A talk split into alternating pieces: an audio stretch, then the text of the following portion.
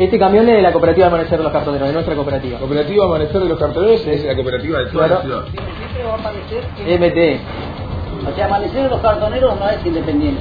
Esta es la cooperativa que ganó.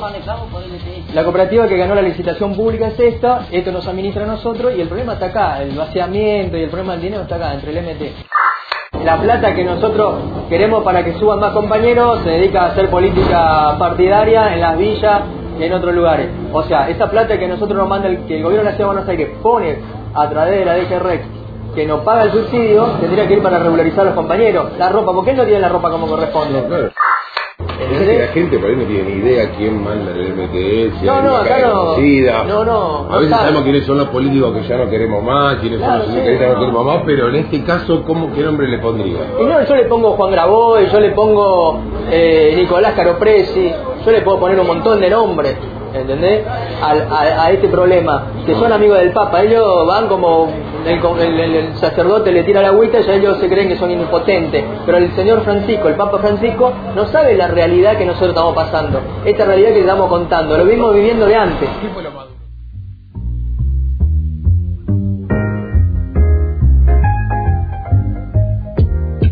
Volvemos con Buenos Aires, vos quién sos. Ezequiel, ¿a quién estábamos escuchando? ¿Qué estábamos escuchando? ¿Por qué estaba ahí Sicioli de fondo? Este, ¿Puede ser? ¿Era Sicioli el que escuchábamos entre otras voces?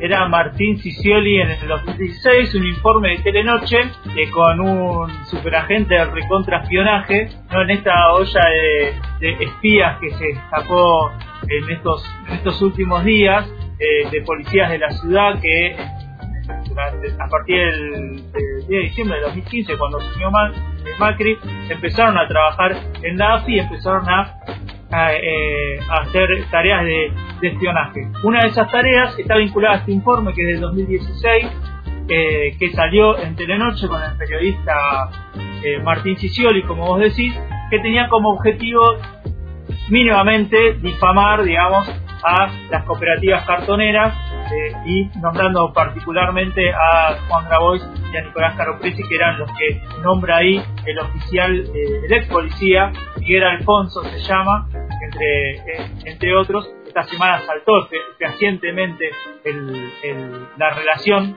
que tenía este personaje con este con el AFI, como decíamos antes, con la policía y con, con el gobierno de Macri. Con lo cual se comprueba, si bien ya en ese momento se decía, y la operación mediática es clara, si uno ve el informe realmente es bastante vergonzoso, ¿no? Periodísticamente hablando, cómo eh, está hecho el informe y cómo es, absolutamente tendencioso, este, pero ya se sospechaba eso, bueno, en estos días eso eh, se comprobó, hay varias causas judiciales que vinculan a nuestros policías de, la policía de la ciudad que como decía antes fueron a trabajar a la AFI que ahí ocuparon este una misión digamos espiar en la AFI un grupo de tareas en la AFI donde espiaron. Este fue uno de los informes.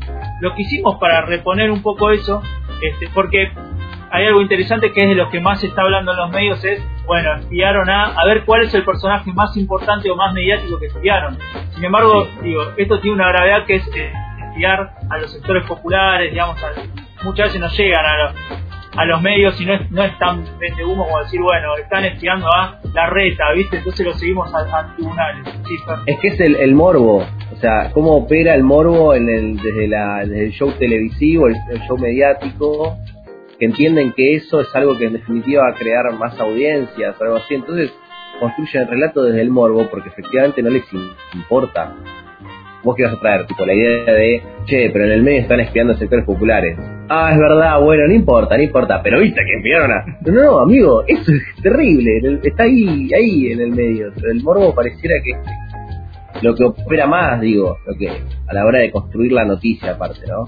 Sí, absolutamente. Y sobre todo teniendo en cuenta que eh, eso fue marcado, denunciado en su momento, digamos, ¿no? Es decir, esto es una operación, esto es... Este.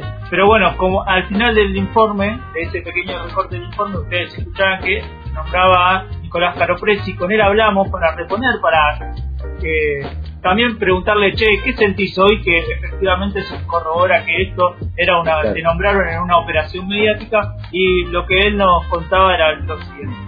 Nosotros cuando, cuando apareció ese informe, digamos que tuvo como único objetivo intentar desprestigiar a, a la militancia de, de, del MTE, sobre todo lo que tenía más vínculo cotidiano con las cooperativas de cartoneros, por eso me mencionan a mí y, y a Juan, que, que, tuvo un rol como en la fundación de esa cooperativa. Eh, nosotros ya desde ese momento sabíamos que ese actor era un actor que había aparecido a rondar a principios de ese año en la cooperativa, em, que aprovechaba discusiones internas o, o, internas entre diferentes compañeros como para tratar de ir acentuando, digamos, alguna incidencia dentro de la cooperativa. Lo cierto es que nunca trabajó, nunca cartoneó, nunca, nunca nada. Y de golpe cuando, cuando apareció disfrazado en Canal 3 en una nota que fue una operación eh, absurda y, y donde terminaron utilizando un montón de, de compañeros con, con promesas de, de, cambiarle la vida y qué sé yo qué más, digamos. Eh, ya nosotros en ese momento denunciamos que, ese personaje era un ex policía, por lo que habíamos logrado investigar, eh, que, que venía trabajando, que había trabajado en la campaña de Grindetti con el PRO, que también ya un año antes habíamos tenido problemas con otros referentes territoriales del PRO dentro de la cooperativa en una de las elecciones donde, donde, donde el PRO le puso plata para sostener la campaña, digamos, interna en la cooperativa, en la disputa de la comisión directiva. Eh, y bueno, pues, por, suerte, digamos, el, el tiempo eh, nos dio la razón, digamos, a nosotros nunca nos intranquilizó, digamos, porque, porque sabíamos que era todo mentira, sabíamos que era todo un montaje de los televisivos, de los que venía haciendo la nata, que después lo hizo con el Polaquito y, con algunos proyectos y obras de, la Patagonia, donde siempre pudimos demostrar que, que eran mentiras, pero, pero bueno, durante los, los años de macrismo, de, de ese tipo de operaciones tuvimos muchísimas en todo el país, digamos. Eh, fue, fue, el, fue el método que, eligió el PRO para tratar de legitimarse y sobre todo legitimarse legitimando a todo lo que quedaba por fuera o en oposición o que discutía con, con el proyecto de país que yo a traer, que, que lo único que prometía era miseria para todos nuestros compañeros. Bueno, ahí escuchamos a Nicolás Caropresi, miembro del MT. Eh, a mí me parece que lo más importante, como recalcábamos antes, es decir, el tiempo nos dio la razón, digamos, ¿no? No es ninguna novedad, nada nuevo que el macrismo espiaba, que el macrismo usaba este, agentes de la policía para hacer este tipo de tareas de inteligencia, eh, pero bueno, el, tiempo lo demostró y está a las claras. Ahí hay varias causas judiciales, una de ellas la más importante en Lomas de Zamora, donde eh, están eh, acusados, implicados, digamos, policías de la ciudad que participaron en, estos operativos en la AFI durante el gobierno de Pienso que no es un hecho aislado, eh, que Nicolás hace un raconto muy bueno y después describe en definitiva la metodología detrás de la, del espía o la espía como metodología y los motivos que detrás hay, pero que no es aislado, que es sistemático, lamentablemente uno vuelve a encontrar sucesos desde la política y desde este lugar, en este caso el espionaje, él trae el ejemplo que cuando él iba contando la historia que vos, vos mencionás, menciona otro caso con también la televisión y la operación mediática operando, que es el caso del Polaquito,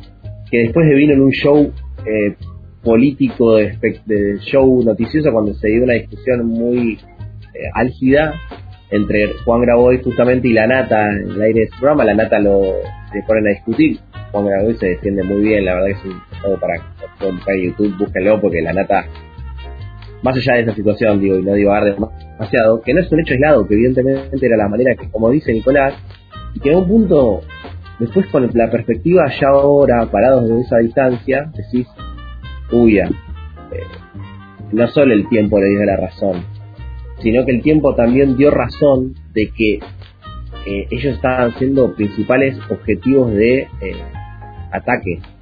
Desde esta forma en este caso.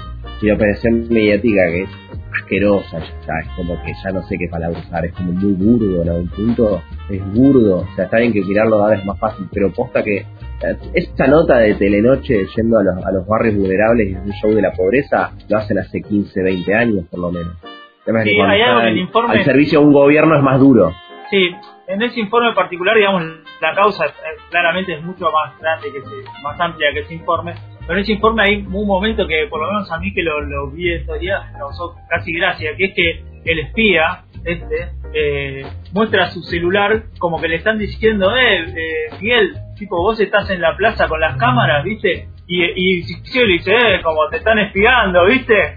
Y dice, es como, este más, eh, hoy lo ve uno y dice, mira qué burdo, porque en realidad el, espía se hacía el espiado. Eh, bueno, lo cierto es que se comprobó que muchos espías, muchos policías de la ciudad de, la policía de la ciudad de Buenos Aires que pasaron a la AFI, tuvieron varias eh, reuniones incluso en la Casa Rosada con eh, Martinengo, si no me equivoco es el nombre, lo chequeo, este, y que eh, varios de ellos, dos en particular que están vinculados a las causas de San de Zamora, volvieron incluso a la policía de Buenos Aires. Por eso lo importante en estos días que se está eh, empujando de algunos sectores de la legislatura porteña es pedir explicaciones de, ese vínculo, es decir, el vínculo de la policía de la ciudad de Buenos Aires con eh, la AFI, con el gobierno nacional en la época de Macri y la reabsorción de, esos policías a el jefe de, gabinete porteño, a Felipe Miguel, a quien se lo está se le está pidiendo que eh, eh, vaya a la legislatura a dar las, explicaciones del caso. Este, por eso hablamos con Victoria Montenegro, que es una de las impulsoras de este pedido, este, que bueno nos explicaba la importancia de que de que Miguel vaya a la legislatura dado los hechos que son de público conocimiento, eh, la, posibilidad de que estos agentes hayan sido parte de una red de espionaje, entendemos que por esta por la gravedad institucional que reviste el caso es fundamental y es imprescindible que Felipe Miguel se presente a la legislatura y nos explique a los, a los diputados de la ciudad de Buenos Aires cuál fue efectivamente el rol de los agentes de la fuerza. Bueno, ahí pasa Victoria Montenegro, que eh, me parece que lo que marca está bueno para seguir el caso, para ver qué explicaciones dan desde el gobierno de la ciudad. Primero pedir que den las explicaciones, que son que es algo que tienen que dar, que, que más allá de los casos mediáticos este que traíamos, que es eh, aquel informe de TN en 2016. Entonces pedir en primer lugar que vaya el jefe de porteño a la legislatura a las explicaciones de caso y después que, esas eh, explicaciones se den. que ese es el pedido desde este lugar y me parece que es importante eh, seguir el tema. ¿no? Muchas gracias, Ezequiel Parrilla, en este caso metiéndose en la cuestión de espías, eh, show mediático, la noticia a través del el relato que se construye de la pobreza en definitiva, la policía entre medio, los encubiertos, los, los menos encubiertos, lo burdo, lo de burdo, pero bueno, así continuamos con Buenos Aires, vos quién sos. Ahora nos vamos a una canción, me parece, sí. En este caso suena la banda es Nafta y el tema se llama Unos días. Dame unos días más, aguantame unos días más, que no me quiere ni ver, no quiere atenderme, sé que la cagué otra vez, con lo mismo de siempre. Dame unos días más, aguantame unos días más que no me quiere ni ver, no quiere atenderme, sé que la cagué otra vez, lo mismo de, lo mismo de siempre.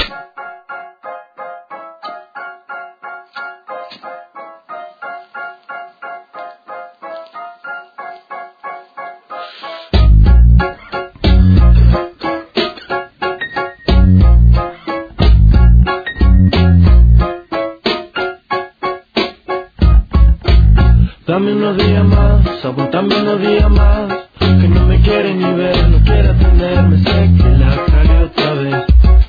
Con lo mismo de siempre. Dame unos días más, aguantame unos días más. Que no me quiere ni ver, no quiere atenderme, sé que la cagué otra vez. Lo mismo de, lo mismo de siempre. Sé que te compromete tenerme acá. No te quiero generar ningún drama, nada. Sé que te prometí que me iba a ir el martes y que hace casi una semana ya. Mira, nadie más que yo sabe que soy culpable. Intento y quiero cambiar, pero no sé, no me sale. Siempre termino en algún bar. Tarde o temprano alguien me mira mal y armo de manes, vos sabés cómo es. Me conoce de pendejo. Pasa que en casa ahora somos tres, la bebé y es más complejo. Pero teneme fe, confiar. Sé que lo voy a solucionar, te lo prometo, pero dame unos días más, aguantame unos días más. Me quiere ni ver, no quiere tenerme, sé que la cagué otra vez. Con lo mismo de siempre, dame unos días más, aguantame unos días más. Que no me quiere ni ver, no quiere tenerme, sé que la cagué otra vez. Lo mismo de, lo mismo de siempre. Ya sé, ya sé, ya sé. Tengo que cambiar. Ya sé, ya sé, ya sé. Tengo que cambiar por la felicidad de mi hija. Solo depende de mí. Solo depende de mí. De la felicidad de mi hija. Solo depende de mí. De la felicidad Solo depende de mí, solo depende de mí, que la felicidad de mí, solo depende de mí, que la felicidad de mí, solo depende de mí, solo depende de mí.